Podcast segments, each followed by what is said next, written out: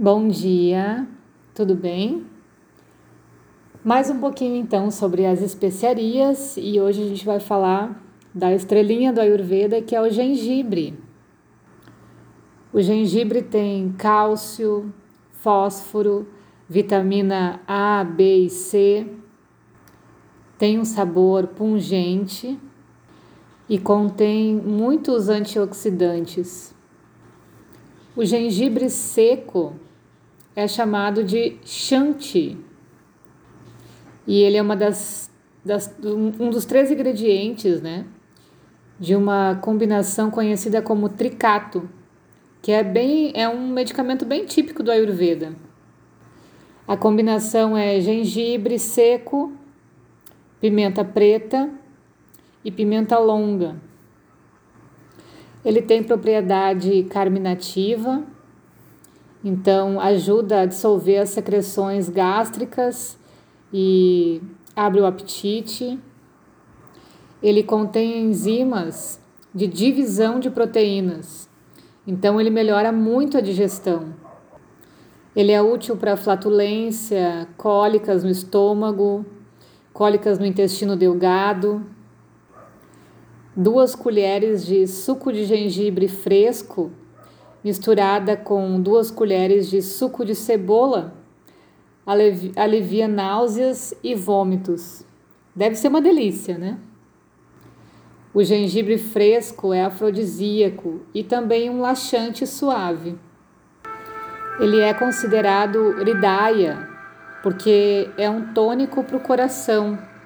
Ele é anti-inflamatório, é analgésico, é um remédio bem eficaz para resfriados comuns, tosse. É bom também para artrite reumatoide.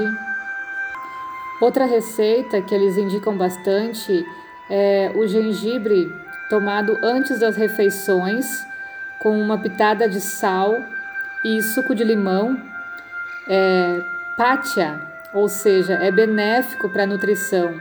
Ele limpa a língua, a garganta e melhora o apetite. O suco de gengibre também é bom para diabéticos. O gengibre seco misturado com ghee e açúcar mascavo, ele é usado logo após o parto para ajudar na recuperação mais rápida. Mas ele é contraindicado para quem tem doenças crônicas na pele, úlceras, anemia, distúrbios hemorrágicos, sensação de queimação. E o gengibre deve ser evitado ou usado em pequenas quantidades no verão e no outono. E aí tem uma lista bem interessante de substâncias com ação antioxidante, né, que são raçaianas também, ajudam no rejuvenescimento, como chá preto, chá verde, alho, espinafre. Lembrando que é sempre interessante ver qual é a tua condição de doxa, o quanto que tem de desequilíbrio, para combinar da melhor forma também essas substâncias, né? Então tem o espinafre, tem a beterraba, tem cebola, milho, couve-flor, batata, batata doce, cenoura, repolho, alface, pepino, berinjela, laranja, tomate, brame, que é a centelha asiática, vitaminas C, K e E, possuem propriedades anti antioxidantes também, né? Então a gente terminou esse passeio pelas especiarias. Isso contribui bastante para entender como que os, as nossas orientações se desenvolvem dentro do Ayurveda, dentro da nossa dieta. E agora a gente vai ver a farmacodinâmica das drogas. Então, no Ayurveda, vários tipos de métodos que o médico utiliza para restaurar o equilíbrio do dosha, como aliviar a doença, são conhecidos como fármacos. Esses meios incluem materiais como as ervas, minerais, produtos animais, também eh, espirituais, né? assim como as especiarias, alguns ritos auspiciosos, oferendas, peregrinação, alguns esforços psicoterapêuticos que a gente costuma conversar muito sobre isso nos atendimentos. Mas além disso, o local, o ambiente e o tempo também desempenham um papel importante nessa cura da doença. Então, todos esses meios materiais e não materiais fazem parte de um formato de medicamento, de acordo com a Ayurveda. E existem várias formas de um médico, terapeuta ayurvédico considerar essas substâncias. Então, a gente pode olhar pela ação terapêutica, que é o karma desse drave, dessa substância. Essa ação terapêutica ela pode ser explicada com base nas suas qualidades inerentes ou também no sabor, nas suas propriedades, no vipaka, que é a transformação pós-digestão.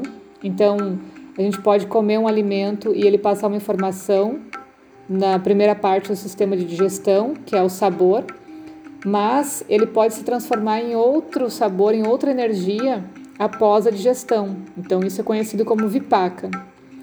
O virya, que é o princípio ativo desse medicamento, e essa ação terapêutica geral, também conhecida como karma, que é paralela ao Prabhava, que é a ação terapêutica específica. Então é muito importante, é essencial ter um conhecimento detalhado dessas propriedades dos medicamentos, né? sejam eles materiais ou não, e combinar eles da melhor forma possível com o paciente que irá consumi-los. Né? E agora a gente vai entrar um pouco mais a fundo no rasa, que é o sabor. Isso conta muito nessa autonomia que a gente precisa ter nos cuidados da nossa saúde. A substância, quando ela entra em contato com a língua, dá uma sensação específica, e isso é o que a gente chama de rasa, sabor. Então, a gente tem seis sabores básicos, que é doce, azedo, salgado, picante, amargo e adstringente. Então, o rasa, o sabor, influencia o estado do dosha, o estado do dato, que é o tecido, e mala, que são as excreções. Por exemplo, os sabores azedo e salgado aumentam kafa, mas diminuem vata. Por outro lado, os sabores mais picantes e amargo, adstringente, aumentam vata, mas diminuem o kafa. Da mesma forma, os sabores azedo, salgado e picante aumentam o pita, enquanto que os sabores doce, amargo e adstringente diminuem o pita. Isso são pequenos detalhes para trazer a nossa atenção de uma forma mais eficaz no nosso dia a dia, para entender como eu estou e o que, que é que eu estou me alimentando.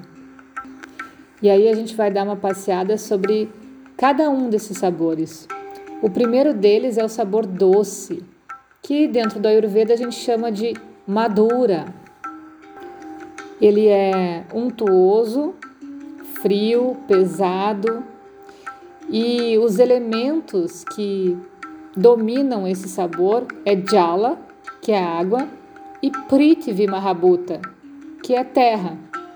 Então, no sabor doce, a gente tem os elementos água e terra. Isso significa que a gente vai pacificar o pita e o vata, mas aumentar o kapha. Lembrando que esse sabor doce que é falado não é sabor de doce de açúcar branco ou de guloseimas de padaria, por exemplo, né? É o doce que tem nas frutas, ah, em carboidratos, por exemplo. Então, há de se ter cuidado o que, que é esse doce. As amêndoas, o leite, tudo isso tem sabor doce. Esse sabor é agradável aos sentidos e à mente. Ele promove, ele ajuda na saúde de todos os tecidos, dos datos, né? E também na força vital, que é chamado de ojas. Ajuda na longevidade, na força geral da voz, acalma a sede, a fome e o calor. Certo? Então no próximo áudio a gente vai falar um pouquinho mais. Beijo e um bom dia.